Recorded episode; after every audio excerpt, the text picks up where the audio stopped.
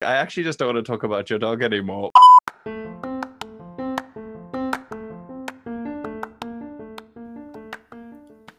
Welcome to the Conversation series. For season two of this podcast, I have invited some wise and winsome guests from across the country to talk to us about mission and ministry. This week, I'm delighted to have one of my best friends, Jonty Langley from BMS World Mission and the Beer Christianity podcast, come and chat to us all things mission and communication.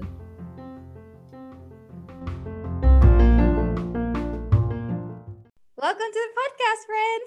Hey, how you doing? I'm good. How are you? I am all right, thank you. I'm not too bad at all. It's um it's a gloomy day in Oxfordshire, but uh, I have the day off, which is nice. Oh, happy days. Are you in full lockdown? I meant to ask that earlier. Yeah, we are in full lockdown. Well, not as full as the last one, but it's still it's quite full. So you can only go out to kind of exercise or buy essential shopping or shoot grouse, I believe. I think that's what Boris's latest kind of thing is. So that's what it is. Oh man, what have they said? Have they said how long that is for? I think it's going to go until mid December. I think what they're trying to do is save Christmas, which I assume is is save save an opportunity for a third spike. I don't know, a third spike, a third spike. Yeah. Yeah, we've just we've gone into tier three here. Okay. Uh, probably will be in tier four in a couple of weeks because it is looking worse. But we have a scattered system, so different counties are in different tiers depending on how bad it is. Um, but essentially, just don't go anywhere unless you have to. That seems to be the rule. I think that seems to seems to be the vibe, and you know, That's how I live my life anyway. so I am in. So I am in Glenrothes, you know that. Um, and I start every podcast by telling people how I met my guest, how we became friends. And it did. It technically our story doesn't start in Glenrothes, but I feel like the significant part of it does. So we met when you were at the Baptist Assembly in 2015, which was in Motherwell, and I was leading worship. But really, we met in 2016 when it was in Glenrothes. that's right. I, I Um, honestly don't remember if we met in 2015. I think we crossed paths at the sound desk. I think we did. I, I I thought you were terribly intimidating because you were this cool worship leader, and you know, I, you're not allowed to talk to the talent, you know. And I was very much backstage, and uh, yeah. But then the next year, actually got to speak to you backstage, and um, I believe helped you pick out a pair of shoes for your uh, leading of worship on Sunday morning. I want to say Sunday night, something like that. I don't know. Uh, and uh, yeah, and then we struck up a friendship. I think on Twitter initially. yes, where you told me, just going to out you to the world, where you told me, terrified about what you're going to say right now. you told me a lot of things, but you told me that you like puppies. And I based our whole friendship on this lie that you also like puppies and cute puppy videos. And it turned out to be a lie. I'd just like to say to everyone uh, at Leslie Baptist that it's really important that you don't say anything negative about puppies, dogs, or particularly your pastor's puppies and dogs, because it You is. don't even know his name. I don't know his name. Why are we friends? no, wait, wait. It's Bear. It's Bear. I know. I know his name's Bear. Mhm. That the point is that you are honestly one of the smartest and most reasonable people I've ever met. However, except when it comes to this. I honestly think this is like four years ago at this point, and you're still angry about it. I and still it's bring weird. it up. Yeah, Every day. every other day I bring it up. Oh Yeah. dear! But that that weekend when we were in Glenrothes is such a significant weekend for me, and I don't know that I've really told the church this story, so I'll tell it to them now in case they haven't heard. So I was leading worship in Rothes Halls, and I was the children and families worker for Carluke Baptist at the time. Had no ambition to be anywhere else at that point. And on Saturday night of the assembly, all the production staff, the band, we all went back to the hotel for dinner. And I remember sitting at this table with Jim Purvis and Francis Bloomfield, and the conversation steered around to why they thought I should do the accreditation process and become an accredited Baptist minister.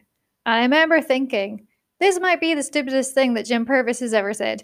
Because in what world would I want to be a Baptist minister? In what world would anybody put me in charge of leading their church? In what world does this seem like a good idea for me? And somehow, three years later, here we are. I am an accredited Baptist minister, uh, leading a church who have let me loose, and we all have we all have Jim Purvis to thank for that. It's an, an excellent thing. And also, I just love the idea of anyone saying to Jim Purvis that he's stupid because he may be the least stupid person I've ever met. So that's hilarious. but he's great. He he kind of set me on this path, and I do. I always want to ask him: Did he know? Did he have me in mind for Leslie? Did he have any clue? I think they were vacant at that time. I suspect that man has ways of seeing the future, perhaps even creating it. no, no pressure, Jim.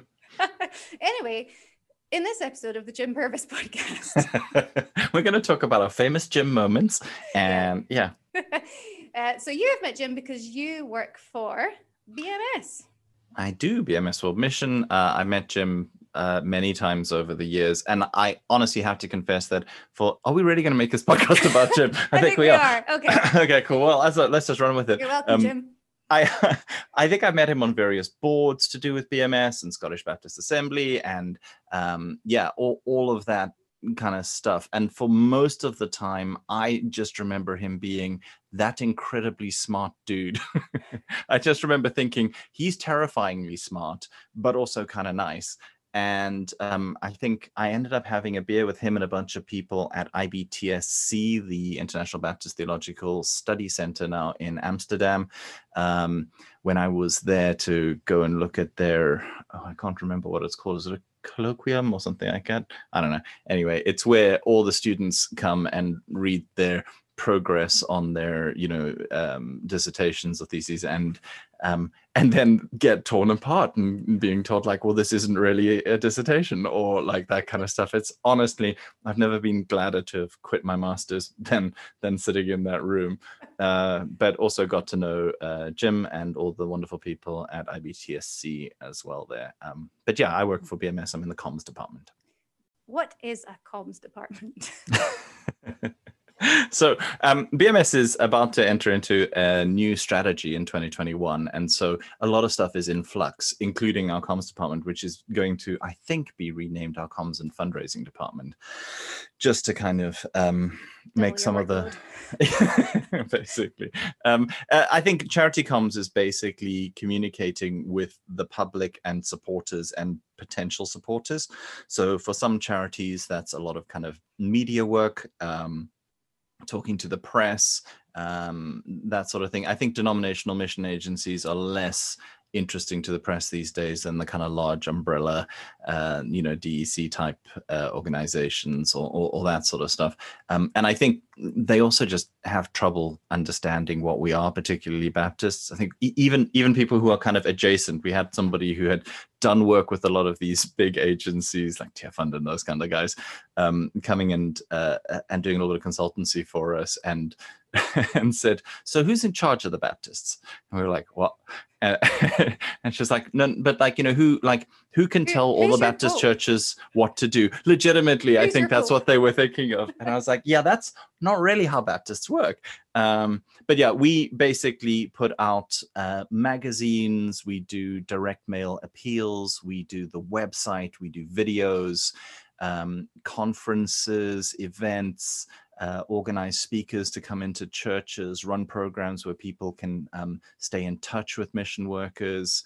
Uh, we try basically, if you support BMS or if you are the kind of person who might support BMS, my team and the rest of the department I'm a part of uh, are the people who will try and let you know what your support is achieving um, or try and convince you to carry on supporting us. Um, it's a it's a weird thing because I think in the church uh, sometimes we think that charities and particularly mission charities, you know, if if there's anything that is actually kind of um, intentional about trying to drum up support, that's somehow grubby or uh, somehow. Like yeah, we don't like it. We're a little squeamish about, about it. it. Yeah, because money should just rain down from heaven, and if it doesn't, then obviously God isn't smiling on your ministry.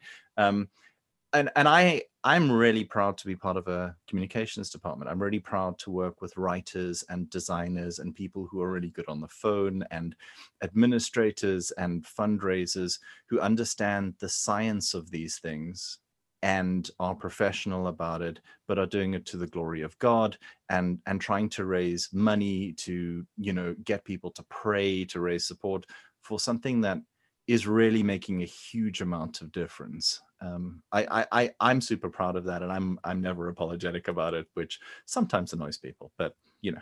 I don't think you should be. It's interesting because the, I think the Christian tendency, probably the church tendency, because we we are funny about finance and we don't like spending on things that are artificial or unnecessary design work. You obviously have invested time in getting the right people on board to make things um, presentable. We we have a weird as Christians, I think I think you are right. We have this thing of going, we don't want to spend money on anything that doesn't matter, that seems frivolous, that seems uh, extraneous to the core. And I so think we'll this design is it all on Word. Ourselves. Yeah, absolutely. Um, and then we're super surprised when nobody wants to give to it, except the, the same people who've been doing it out of duty for years. Mm-hmm. I think for for me, it's about respecting the people who support you um, and saying everyone is busy, everyone has a tough time keeping up with all the things they want to do, never mind all the things they should do. And and I don't think it's respectful to a donor or a potential donor or a supporter to give them something substandard because ah well they're a christian they're going to give to us anyway. Um, i think also the fact is if you make stuff that's worthy but dull people won't read it.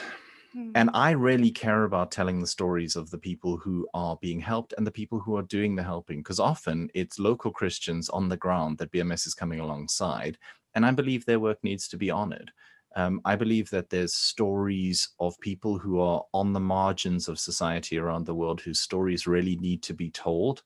And there is no point in telling a story badly because people won't listen. It's 2020 that there is no reason for somebody not to click onto the next thing. There is no reason for somebody to open an envelope that doesn't seem interesting to them or to open a magazine that doesn't promise them something more than just doing their duty. Um, so I've been in charge of the writers and designers for the last few years, and our whole kind of motivation has been to make things that are excellent in themselves so that people will want to read them, so that people will be interested and enjoy and do all that kind of stuff, while at the same time getting the information we believe they need, being inspired, and ultimately getting them to come into a stronger relationship with the work that BMS is doing if you want to do a job well, you cannot have amateurs doing doing it. No, and I, and I agree that actually to honor the people who support you by giving them something worth their time, the kind of con- the tension is you should support it because it's a good cause regardless of what they do and on and you're like well yes that's my responsibility as the supporter is to see beyond poor design or see beyond badly told stories and support good work that's my responsibility mm. but you your responsibility is to honor the supporter and therefore yeah. you do that to the best of your ability. Uh, and i don't support bms because they have great graphic design. No. but but you honor your supporters by saying we will tell them the stories and give them the information in ways that are interesting and valuable to them. And i also think there's a maybe it's a generational thing. I can i put us in the same generational bracket you and i? I mean i'm so much older than you so please do. Okay. I'm an elder millennial. What are you Gen I'm Gen X, X. Uh, on the cusp of uh, millennial. I could fit into either, but I'm my heart is Gen X because I'm quite alternative. okay. Um, there's something in our consumer subconscious that when we see something that's poorly designed, I well, I, I'll speak for myself, not for an entire generation, but I see something poorly designed and I think, okay, so you don't know your audience or the world they live in. Mm. Mm. Um, I see that when I see church posters that are dreadfully designed, and I think, yeah, you don't understand that this world actually values presentation. Uh, yeah. And I don't think it's superficial. I think God is an artist, God's a designer, and I think our investment in those things honors parts of his character as much as all the other stuff. Um, and so I, I, value that BMS value, that side of it. Um, but you have a great job because you get to tell people stories and mm. you and I talk at length about how we love to share stories that matter. I think that's one of our kind of overlapping passions. Um, and I've been wondering about your role because when you're telling stories, you're telling stories of people, not just the missionaries and the great work that they do, but you are telling the stories of communities and vulnerable people and people who could easily be exploited for kind of tragedy inspiration. And mm. is there a fine line in the work that you do? How do you tell a story in a way that makes the serious of the situation, seriousness of the situation apparent without exploiting the vulnerability of the people involved? How do you make sure that person's dignity and worth is still intact at the end of a story? Yeah, I think that's such an important thing. And I think it's related to what we were just talking about. There is a tendency to look at communications work as somehow frivolous and superficial and unimportant, which then translates into somehow untrustworthy. You know, we've got these, you know, really easy, lazy concepts of spin doctors and mm. and that sort of stuff. So just like a designer, having a design on something doesn't make it superficial. It actually makes it communicate better because it's more likely to break through the noise. Uh, but, but it still gets criticized for that. In a similar way, there are things that are quite difficult to do as a communications professional that that might even be quite uncomfortable but are important. You know journalists come into the same for the same stick uh, and, and, i know it can be taken too far and you are right there is a line but we need to know what's happening in the world and for that to happen we need people to report it. And you can shout at that person and say well why aren't you doing something to help? I always like to turn it around and say why aren't you doing something to help and often the reason why people aren't doing something to help is because they don't know. So our job is to tell these stories. I think there is a there is a very real danger, and I think a lot of Western agencies have been guilty of this, of infantilizing or making uh, particularly people in countries in Africa look uh, helpless and weak and needy and and all these very negative portrayals. Um, and i think the charity sector for a while came in for i think quite legitimate criticism because of that. That said these days i see very few reputable charities doing the kind of flies in their eyes imagery. I was just to, thinking of those. Yeah. Um, and i think that's a trope that is still in the minds of people going oh charities do that even when they don't um, they don't actually see that happening a lot. Um, I know people talk a lot about children in need.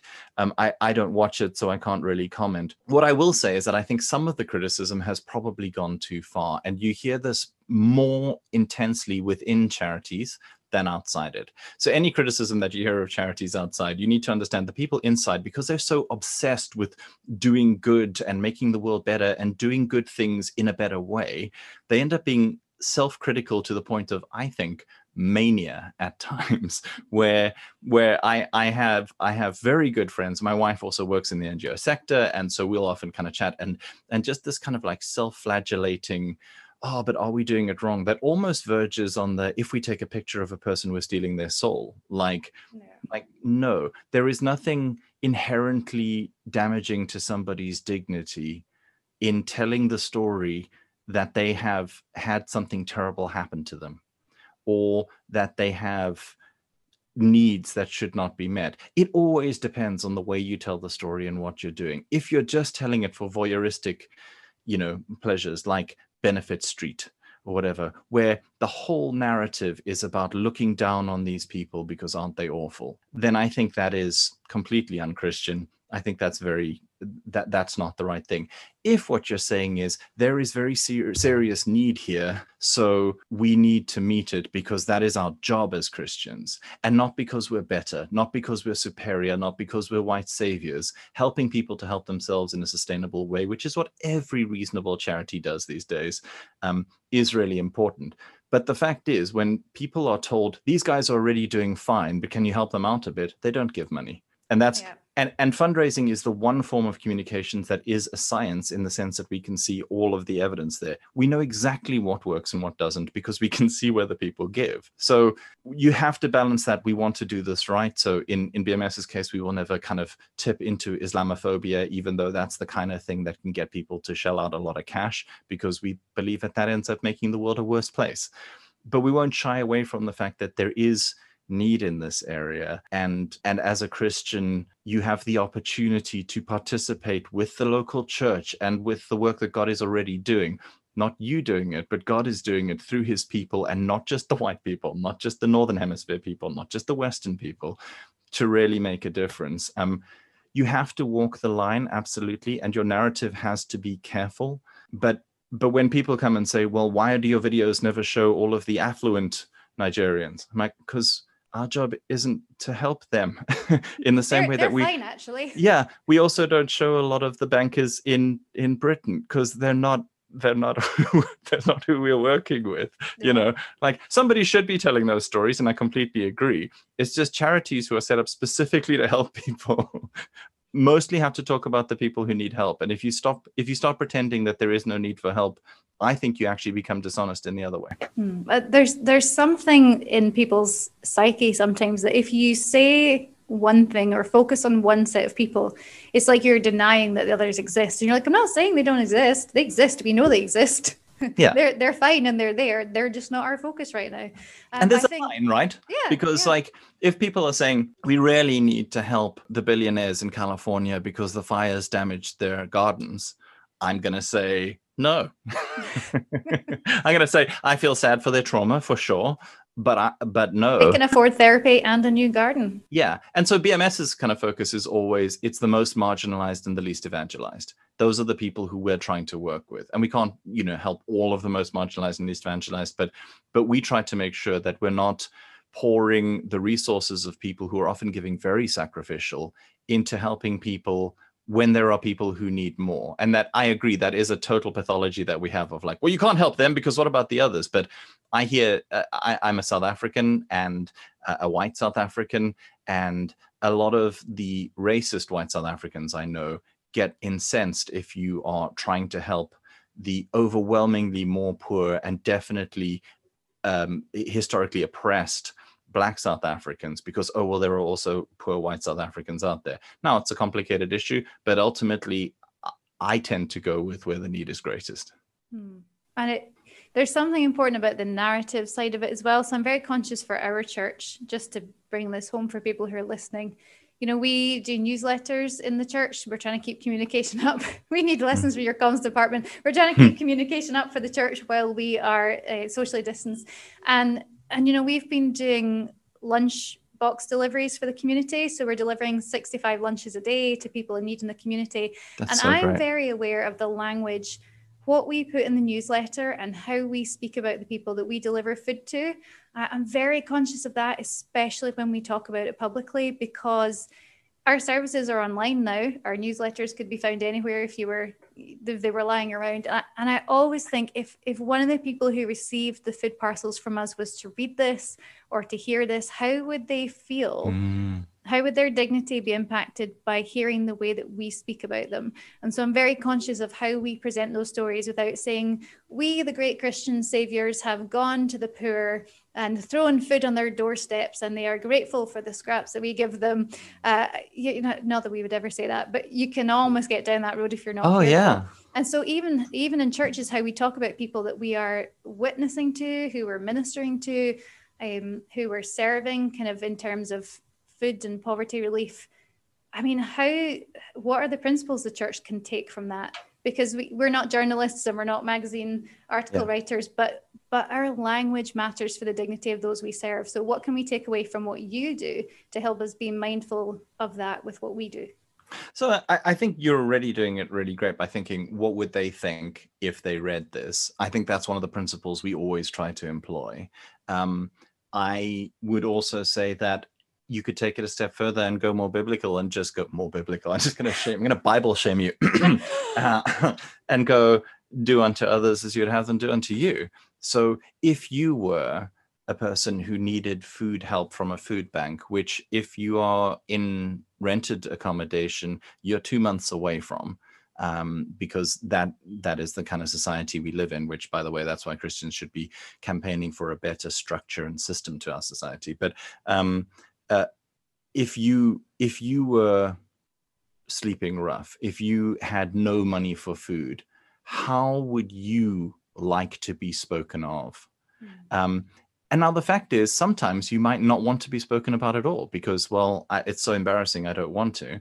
And I think this is where it does become complicated because you do have to tell the stories to make this stuff happen. Money, like we said earlier, doesn't grow on trees. Um, people need sometimes to be convinced. I would love it if everybody was such a good person that they were all giving you know sacrificially and you know 60% of all of our income above our basic needs was going only to helping others but that's not the case.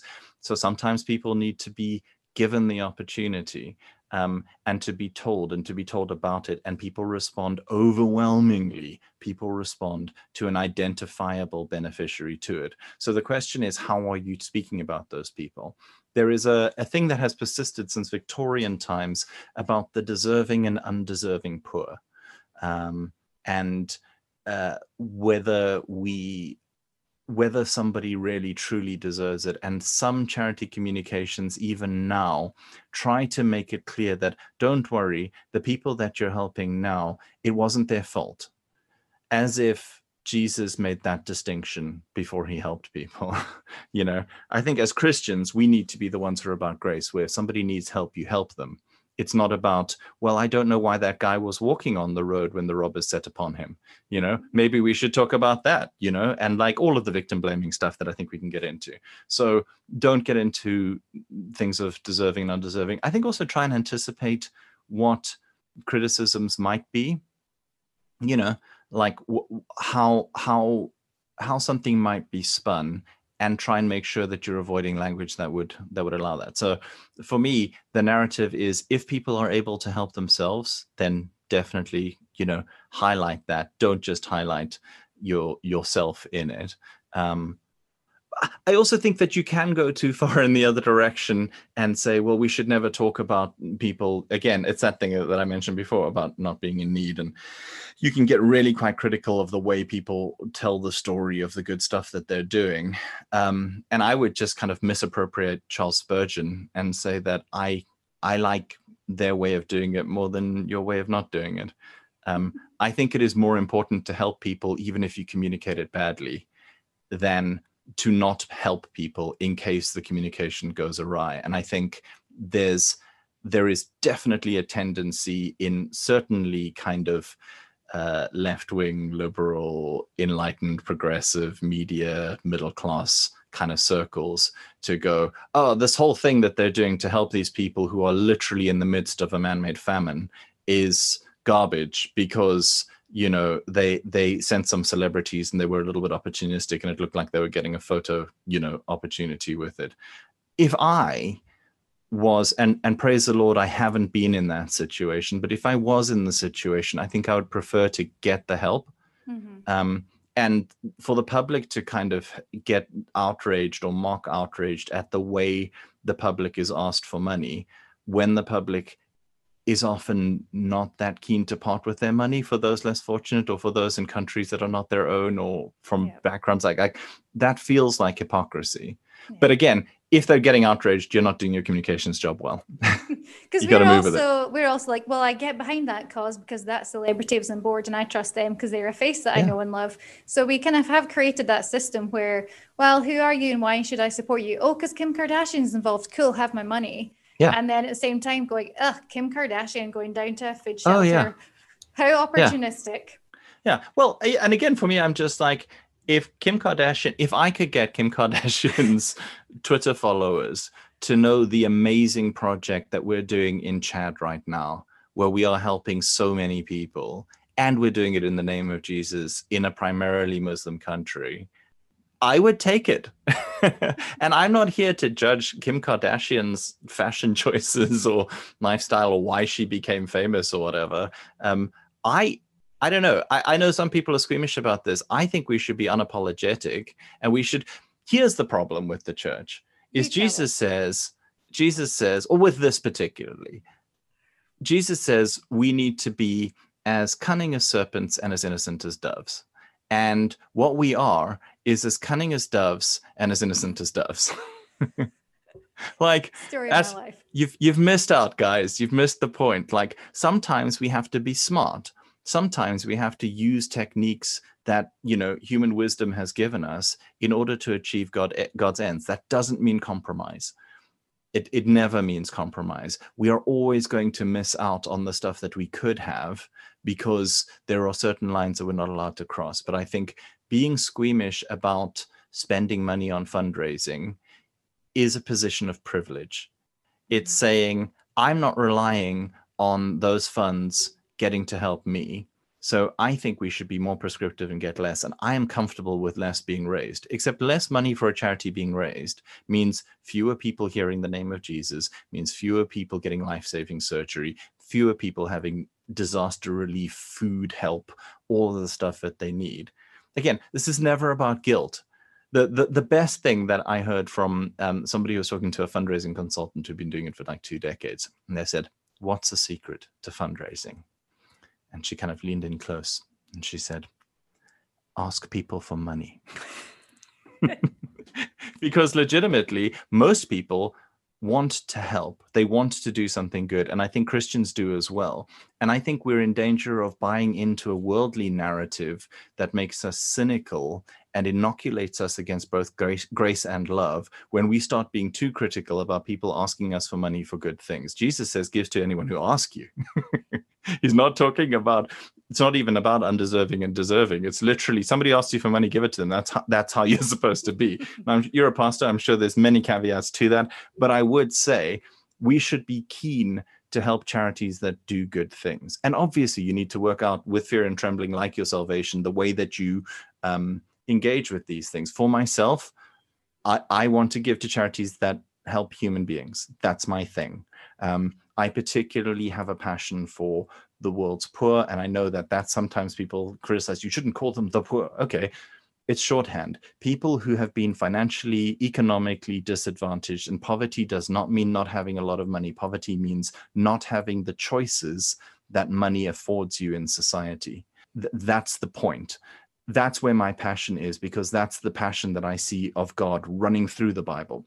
That's what that's what charities need from you. Just so you know, I'm going to let you peek behind the curtain. That's what we need from you. We need to be able to ask you. We're not going to pressure you. We're not going to badger you. The money helps us do really good things.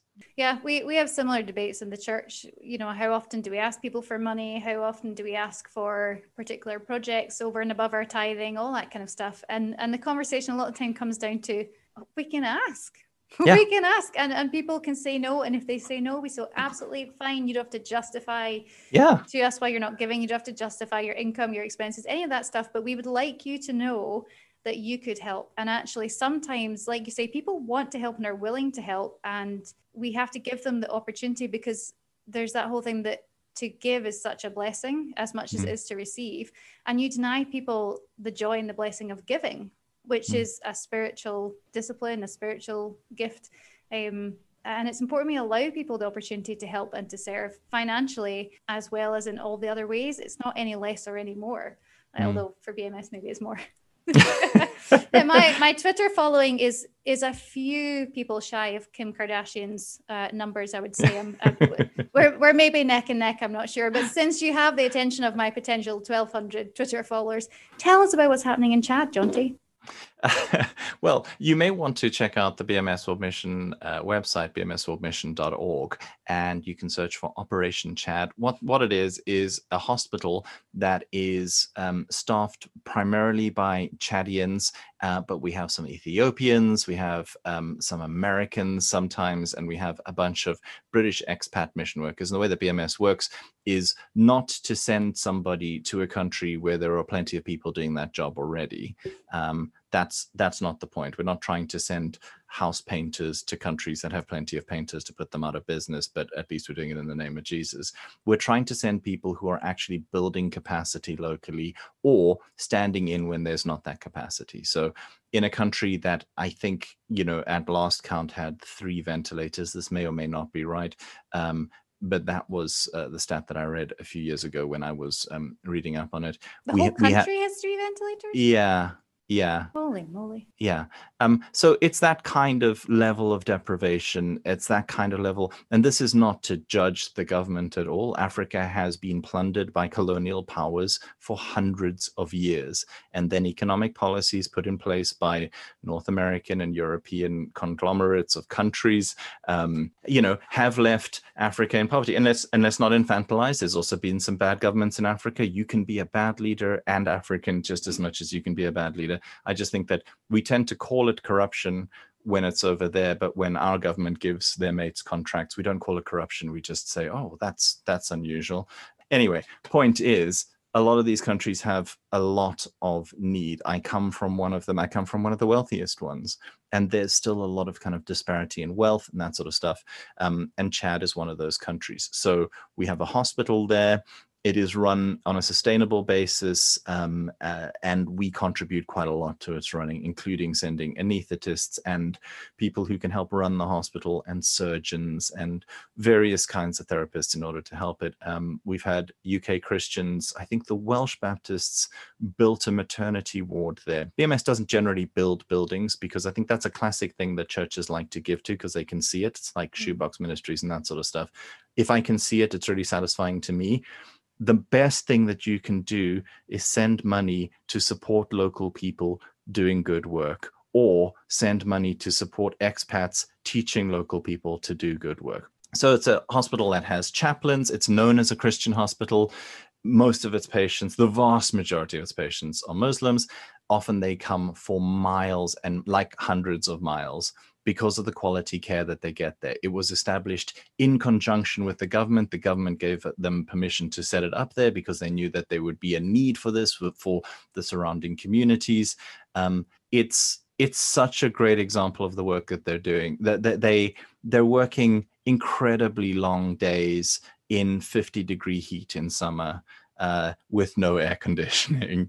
Um, they have quite minimal equipment, but enough to do really good work. And it's not our only place in, in Chad. We've got other people who've gone to a far more remote place in Chad um, and have set up a healthcare center there and are trying to build community trust in this health center because the local community had lost faith in it. Um, and so they're working alongside Chadian doctors in order to build, yeah, faith in in the the medicine that's practiced there and in the hospital there so that people can get and those guys are dealing with primarily gunshot wounds because it's basically the wild west. So uh, this is one country that bms works in uh, and one one of our ministries. You know we work in 30 countries around the world and um, we have far more local workers that we support we support that you support that your church supports that that every church and every individual that supports bms supports than um, expat workers because the global church is growing. The global church is bigger than the church in the west at this point and exactly and and and so there's so much that they don't need us to go in and show them how it's done.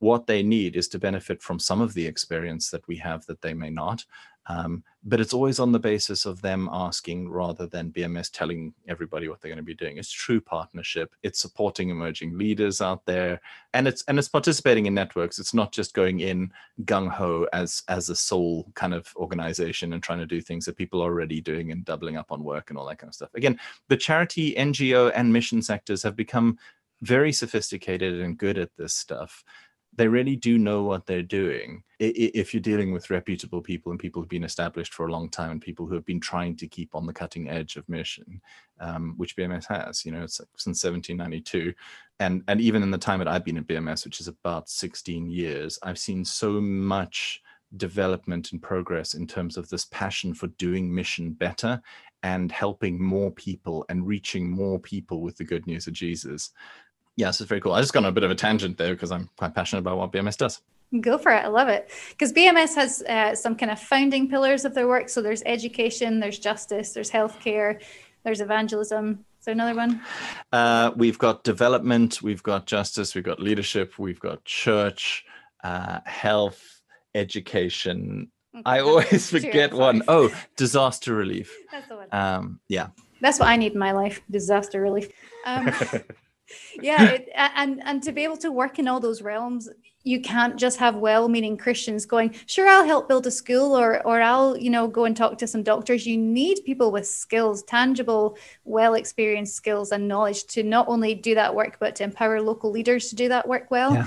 uh, and so part of the money is being able to invest in you know you can't just take on a missionary from anywhere who's just super passionate about jesus no. they need to have some skills they do and they I think there was a time when anybody who was willing to go out would be fine, but I think what you're seeing now is quite rightly a lot of people in the world church are saying i don't understand why you're sending me an inexperienced pastor to tell me how to do the job that i've been doing for 20 years and i understand the context better hmm. um, i think i think that's something that like in any organization there's um, there is some arrogance to repent of like in any person i think and i think a lot of um, our kind of history has had ties to colonialism and imperialism but that doesn't mean that everything we did was bad. I think there are generations of Congolese Christians. You know, there are 5 million Baptists in Congo.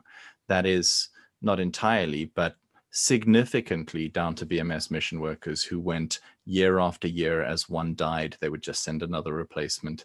And so let's not be too down on the passionate amateur model. Um, but also with a church that strong, you don't need to be doing that anymore. Um, and i think i think thinking about serving with bms is going does your you know we've got people who are really good at helping you discern your call we have these things called um what are they called they're kind of like it. We have these days where you can come and you can check out what BMS is about and see if it's the kind of organization that you could serve with, and then they help you discern your calling and um, all of that sort of stuff to see to see if that's the way that you might be used through BMS. But but we're not just going to send anybody in the same way that I think is quite bad when there's a disaster and people get on a plane and show up in the area because they become a net drain on resources. Or, you know, when I was in India after the tsunami, I was there six months after the Boxing Day tsunami, was genuinely still quite horrific there. And we were hearing stories of well meaning churches in North America who had sent container ships of shoes because they had seen something on TV where the kids didn't have any shoes. Good people, good hearts, um, probably even smart people, but they just don't know enough about that area. So what they did was destroy the local shoemaking industry for a start, like completely destroyed. Mm. Um, and also, the one thing that had made it into the the community was not what was needed. You know, and there's a whole bunch of stuff that I think you you have to know what you're doing before you get involved, or you can end up with good intentions doing a fair amount of damage. Um, the, the the trope of the blundering Westerner going into a culture arrogantly and not and not doing it well, I think is deserved. Um, I think the fact is that most aid agencies and NGOs and INGOs and charities today don't do that. I'm sure there are a lot of kind of fly by night ones that do, or ones that are still well meaning but ignorant of the impact on communities, or maybe they don't care about the impact on communities. And it's not just limited to the Christians, it has to be said. Um, there was a brilliant Islamic relief video a few years ago where it talked about uh, it was this very funny video about um, a young Muslim guy who wanted to go and help the world, and he's a British Muslim guy, and so he shows up in what he considers to be the third world, and with all the arrogance that you would associate with a white savior complex, um, it's very funny. It's braver than anything I would commission our guys to do. it's, um, it's not just us then. it was so good.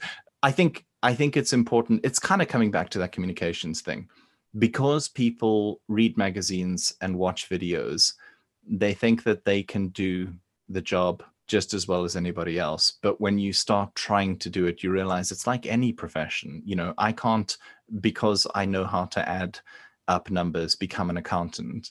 Um, there is a there is a skill set that I think we need to honor in communications, and I think it's the same in doing effective and sustainable and respectful development work and mission work mm. um, that that requires thinking about and requires experience and requires consultation and that that's why I believe in agencies like BMS. I know sometimes even the agencies themselves can be like, ah, oh, but we're the problem, you know, because we've got this history of you coming in and doing like that. I don't buy that at all, and I find it quite offensive. Um, the people I know in these agencies have sacrificed a lot that you know none of them are earning what they could be in the private sector. Uh, a lot of them are putting themselves in personal danger making personal sacrifices family sacrifices even in the back offices in the uk in order to make to make the lives of people better to bring them fullness of life to bring them a knowledge of jesus or an opportunity to hear his name um, and to to bring the mercy that Jesus wants us to bring. And I know that's an unpopular word, but but that's what it is. Um, and I think helping people to empower themselves, helping communities to become more resilient, um, you know, allowing us to take a back seat so that the world church can be empowered to help their neighbors um, and to be in dialogue with all of that. I think that's incredible. I think that's such a privilege. And and to be be down on that when anything that I could do on my own would potentially be dangerous, not just to me, but to whoever I was trying to help. I, I, just think we are stronger together when we work together, when we come together, when we allow people with giftings and and skills and knowledge and all that kind of stuff to do what they're good at and to empower them and yes to hold them to account. Um, I think God can be really honored, and I I I get excited about that.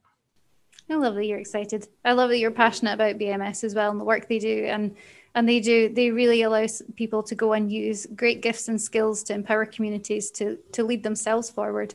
Uh, and they have done some incredible work. So we would encourage people to check out BMS on their website and uh, various other things, or ask Annie. We'll have Annie through maybe on the podcast one day and ask her. She's in our house group at the moment, so we get to hear some cool stories about the work. She has uh, had such an effect, by the way. She is incredible. Yeah, the stuff that she's Annie. done. Don't listen to this, Annie. We're sorry. Tell us about Annie. I mean, uh, it's been a while since I've actually written a story, but I've kind of read and helped proof them. So if I get details wrong, Annie, I'm super sorry. But I just know that Annie was doing this kind of local education work, training teachers, helping to kind of transform the way education was done in a part of Nepal. And again, the government there is just incredible in many ways um, because they saw what she did and said, hey, can we apply that to our entire curriculum?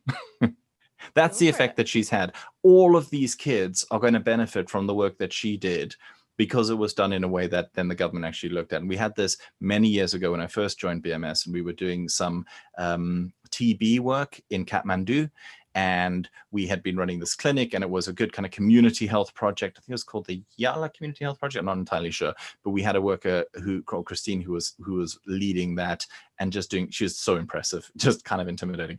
And um, very similar to kind of annie just like incredibly good at at this stuff. And the government had looked at it and gone this is so effective. We're going to replicate this um, mm, and and make it kind of a passing. It's just it's just really cool when you see that kind of stuff like scalable and sustainable and and people are being given a life in the name of Jesus. You know, that's cool. Yeah, we love having her around, and it's great because um, I think most people know that I was trained as a teacher. Teaching's my kind of first love, actually, I think above all else. But she and I have had some good conversations because she's like, when you're preaching or when you're leading house group, I can see you using this teaching technique. And I'm like, yes, thank you. Somebody noticed. so we've had some great bonding. So coming back to our conversation about unskilled amateurs, um, speaking of myself, as a podcaster. um, what people don't know is that podcasting is really flipping hard. it's really and hard. I was like, I listen to 10 podcasts a week. I'll go do that, no bother. And yeah. then I phoned you and I was like, help.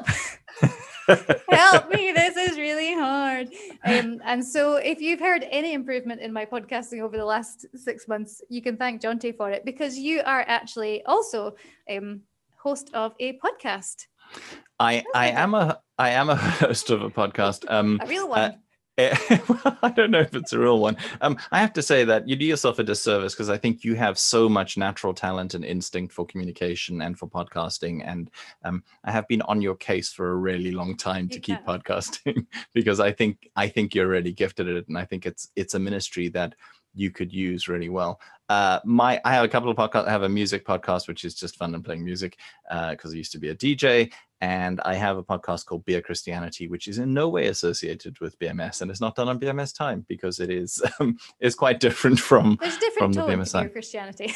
yeah, it is. It is. It's a it's a it's a different vibe. It's quite sweary. It's uh, very politically left wing. Um, but what we're trying to do is be as real as possible, and the whole the whole vision of it was we were having these really great conversations down the pub um, after work, like a bunch of us from um, BMS or from some of the other kind of organizations that work in the same building, or some people who we knew from church who would come and hang out with us. And we'd often be talking about society and politics from a Christian perspective, or we'd be talking about God. Um, and I, as a as a kind of freelance journalist, was getting to interview people from the Christian world or Christian adjacent world, or or just people who are, I don't know, like who know something in an area that I think Christians should care about, because you don't only have to care about the church. And so, trying to integrate all of that into a podcast that is just like real conversation between three friends from coming from slightly different perspectives talking about everything from the environment to yeah to politics and that sort of stuff and just being as free and as real as we can. And i think that yeah trying to make it i i, I don't want to say like a ministry because i don't think it, it's more i just wanted to do a podcast and i thought it would be fun. Um, but but yeah i think it i think we've had a lot of people write into us and say how encouraging they found it and how good it's been for their faith and just how they've not they, people who've maybe felt alone in their own contexts because their views or how they were were just just didn't quite fit in with their churches. So it's kind of like a an outsiders um, Christian podcast, which is kind of I guess the space I occupy generally anyway. So. It, it's interesting because I mean we I think we spoke about this when I was on the podcast, but my working theory about podcasts um, it, is that people enjoy them because they are the conversations they wish they were having, mm. and I mean if, if, you're active on Twitter, the the yelling at each other in 140 characters with zero nuance is so frustrating and, and mm. not entirely productive. Uh, and I think part of the reason that people love podcasts is because there's an opportunity to listen into conversations that actually have depth and detail and gray area and nuance and, and actually unpack all the stuff we wish we could have in our own conversations. Um, but I also wonder if there's something, I think you know you've said it's not a ministry and, and it's maybe not intentionally so but I, I think podcasting is an maybe I'm just behind, but it's an un, unmined mission field.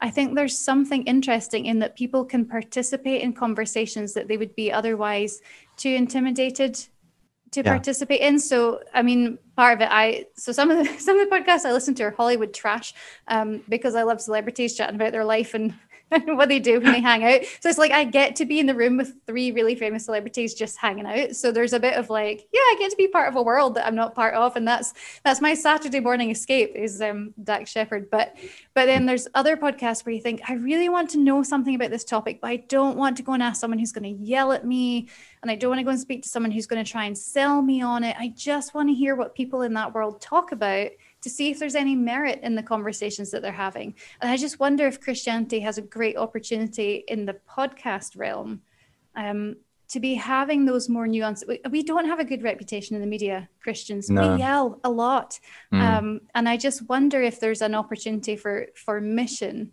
in the sense that we can invite people into conversations they don't have to be threatened by. Yeah, absolutely. And I think, I, I think for me, I think of it in terms of witness.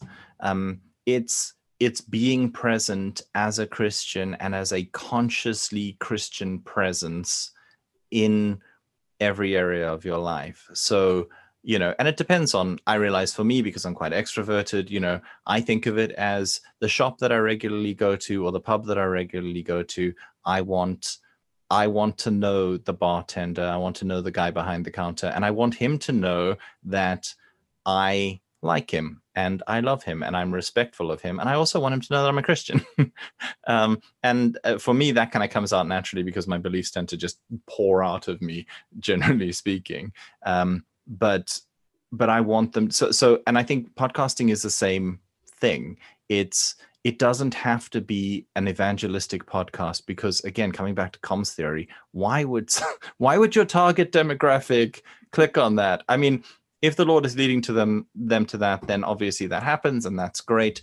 But for me, I would rather not that I would rather, I think it's more effective to just be a reasonable Christian in a space that people like you can kind of see, oh, I could be a Christian. I think so much of our witness is about removing the artificial boundaries or barriers or stumbling blocks between people and coming to faith in Jesus or coming to a place where they might consider coming to faith in Jesus. For me, it was, oh, there are Christian bands who make punk rock, heavy metal, and industrial music. As a teenager, that was it. I was like, oh, I can be a Christian. That was what I needed. And then I was on the path, and the Holy Spirit was ministering to me. And when I was 18, I became a Christian, coming from a completely unchurched family. Um, and for me, the space that I'm occupying now is I know so many leftists and socialists and communists and anarchists who think that the church is a tool of imperialist oppression and that Christianity is just an opiate of the masses and it's meant to keep us docile and to not fight for justice.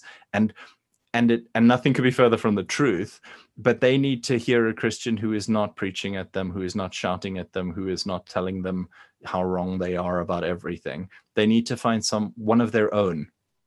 You know i used to work in gothic nightclubs you know like i have no idea if my ministry there was good I, I very rarely do i just know that i was trying to be as authentically myself and authentically christian as i could at the time and i think that might have had an impact I hope. I don't know. I think that's sometimes the best we can hope for, right? Yeah, yeah. And that that presence, uh, even to say an agreeable presence, not that people have to agree with you. But, They'd find it hard to agree with my podcast a lot of the time. but a presence that that just isn't repellent. I think there's something yeah. in the conversation thing that. Um, so, so we had Sylvia on the podcast uh, last two episodes ago. And Sylvia and I became friends over the last year. And she, it's really interesting. We connected really quickly and we got together and we have a fair amount of gin.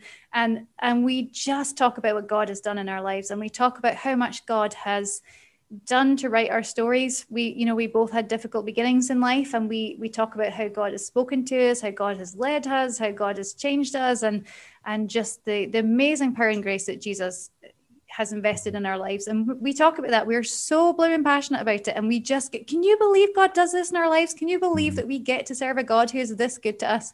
And and those are the conversations where you think, gosh, I wonder if people heard those conversations.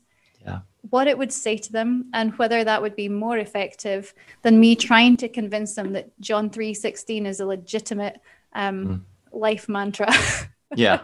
and, yeah. and I just think those are the conversations that I want people to hear more of those. And I think we need to be mindful because there's something in podcasting of overhearing conversations that actually are winsome and would would draw somebody to Jesus because Jesus sounds like he does some really cool stuff.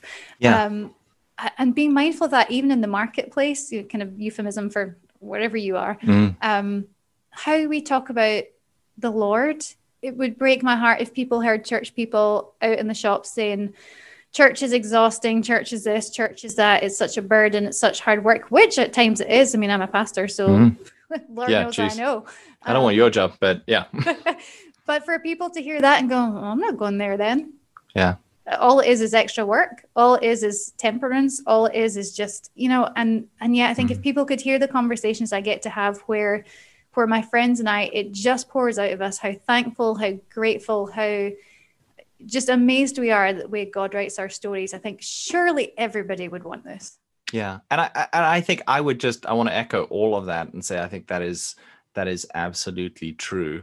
I think those of us who want the church to be better do need to be careful about how we talk about the church in front of other people or in front of people who are not in the church and and I don't mean be dishonest I don't mean hide things I just mean there is that tendency, especially again, because my people are more on the left, my people are more, uh, you know, on the kind of so-called progressive side and all that kind of stuff, of us to go, I'm not like those Christians, you know, the terrible Christians. I'm not like them. I'm not like ex-Christian who I disagree with. I'm a different kind of Christian, or even I don't even want to call myself a Christian because I'm so much better than than them. I'm special. a pastor, cool. but not like those pastors. Yeah, but but exactly, and I think we can fall into that as Christians as well and I would just say that the places in which I have felt God's pleasure the most, quoting Chariots of Fire there, um, is mm-hmm. where we are not holding away, where we're not holding back from places because we think that's not where Christians go.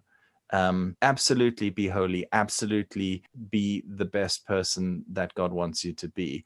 But I think for me, our our realness is a ministry that we underutilize and being the most honestly you while being the most unashamedly following of Jesus and following Jesus right, not following Jesus in order to promote the church or, um, you know, Christian Britain or whatever, but following the Jesus who showed mercy and helped people and spoke to the outcast and accepted both left and right in quite annoying ways. Um, and and follow Jesus and be yourself in a really passionate way and a really honest way, and then the Spirit can do its work. I think I think it's hard for the Spirit to to to work with half truths. Be truly yourself Mm. and follow Jesus truly. And I think I think there's a lot that you can do in places you didn't even know were your mission field you know because everything's your mission field. Be mm. yourself. Be if don't go oh well I have to be like them so I have to go to this place. Go to the places you want to go to. Be the person you want to be. Just be the Christian version of yourself you know the person that God wants you to be. I mean I remember when I was applying for the role here and I thought I just don't know if I can be a pastor because I don't I'm not serious. I'm not serious all the time. And I just don't want to be boring. And I don't want to have to have the preacher's voice. And I don't like, I really resisted going into pastoral ministry because I didn't want to be the cardboard cutout. It's not that I want to be some rebel pastor, but just that version of being a pastor means becoming boring. Um, even to be a female pastor is like right i have to tone down the girliness and i have to not talk about sparkly shoes from the pulpit and all that kind of stuff. Um, uh, and i think i managed that for like a month. And i was like this is too hard. It's too hard to keep pretending and i'm sorry guys you're going to get what you get. Um, and it's interesting since i've come here the thing i hear most often from most people is we're really glad that you're yourself. Keep being mm. yourself here. Mm. and I just think, why would I ever have bothered being anything else? but this is but this is the thing i i remember a huge fear of mine on the night that i became a christian on the night i gave my life to jesus was i don't want to have to wear blue jeans and white t-shirts which is a ridiculous worry to have obviously for any human being but for me it was a really big deal because that symbolized a conformity to a way of being that i would never have felt true in mm. You know and you know and then i discovered all these amazing christian you know alternative bands. And i also discovered that jesus doesn't need me to conform to an aesthetic standard you know yeah you know that that i can be who i am because god loves who i am. And yes he wants to make me better but who i am is who he loves which is a hard thing for any of us to actually remember. But you know i try to hold on to that and actually we as we are transformed we become more Christ-like, but I also believe we become more of ourselves. Mm. Um, I think sin changes who we are, but makes us less of ourselves um, mm. in different ways. And for me, you know, I kind of talk about that actually who we are and and the image of God within us is almost like the Russian dolls. And mm. and we think of Christianity as as putting another layer of the dolls on and building them up, building them up until that sinful self at the core is like so hidden with all the layers. Mm. And I remember the Holy Spirit interrupted me one time and he says, You've got it backwards. He says, Start taking those layers off. Because, yeah. right, the core of who you are is the Christ like image of God in you and who you are. These layers are actually what the world has put on you, what sin has put on you. Start taking those off. And as God takes those off, you will become more Christ like and more yourself. Yeah. Both of those are actually okay. I, I don't know. I'm super pleased that you are a pastor. I remember having the conversation while you were still thinking about it. And uh, yeah, I think your church is lucky to have you. Guys, you're lucky to have her. I tell um, them that all the time. you should. But you know what I hear um, from Amy, and she probably won't tell you this, but she speaks so highly of you, Leslie Baptist, and what a lovely church you are, and what good people you are, and just you sound like a really really great fellowship and um, i am oh wow you can tell i'm in the parachurch professional christian thing i called it a fellowship um, you sound like a really nice bunch of people and uh, yeah she really loves you. You should know that. She probably i mean i don't know if she's even going to leave this in the podcast but you know. I might. I'll see her next year to me on my birthday. Um, uh, but it's interesting because the thing i say most often about the church as well is i've never met a church like them who bring their whole selves. They hmm. do. They bring their whole selves to the church and that makes leadership at times quite messy. Uh, it makes fellowship at times quite messy because they bring all of who they are into it. There's no mm. distinction between um, sunday people and weekday people that the great. mess is all in there and i'm like good great because i'm a mess too so we can all be messy together and we'll all work yeah. it out messy pastor for a messy church god knows what he's doing is there anything we didn't talk about that you want to talk about from a BMS perspective, I guess it would just be um, thank you. Thank you for supporting the work that's getting done. I think that's amazing. Um, and it's it's good. It is really making a difference. And I guess uh, for myself personally, I just say around that stuff be aware of the strong narrative that is anti charity that has been growing in the affluent West over the last few years. Um, look out for it and don't don't be deceived by it because it could turn you into an uncharitable person. And I think that's that would be a shame. Our last question we always ask is how can we pray for you? How can we pray for BMS? How can we pray for Jonty? Um, if you could pray for me to find a good work-life balance, uh, this year has been hard. Um, BMS has worked really, really hard to make sure that we were continuing to relate to churches and to make sure that um, we're still able to do all the work that we've been doing. And it's been really successful and really good. Um, and people have been incredibly generous, and God has been really kind to us but um, I found it incredibly stressful, uh, and I need to I need to make sure that I'm able to handle the stress. Um, and yeah, just get a good work life balance. So if you can pray for God's guidance for me in that, I think that'd be great. And just for creative inspiration. Very important. We serve a creative God, so there's hope yet. Our final dedication for this episode goes to Jim Purvis. Jim Purvis, J. the man, the legend. Thank you for all that you do for us. Jim, we love you. We love this you, one's Jim. for you.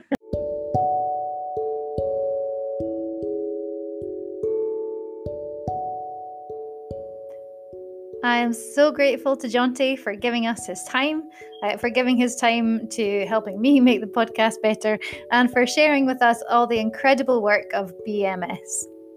You can check out some of the places that they work and the incredible people working with them at bmsworldmission.org.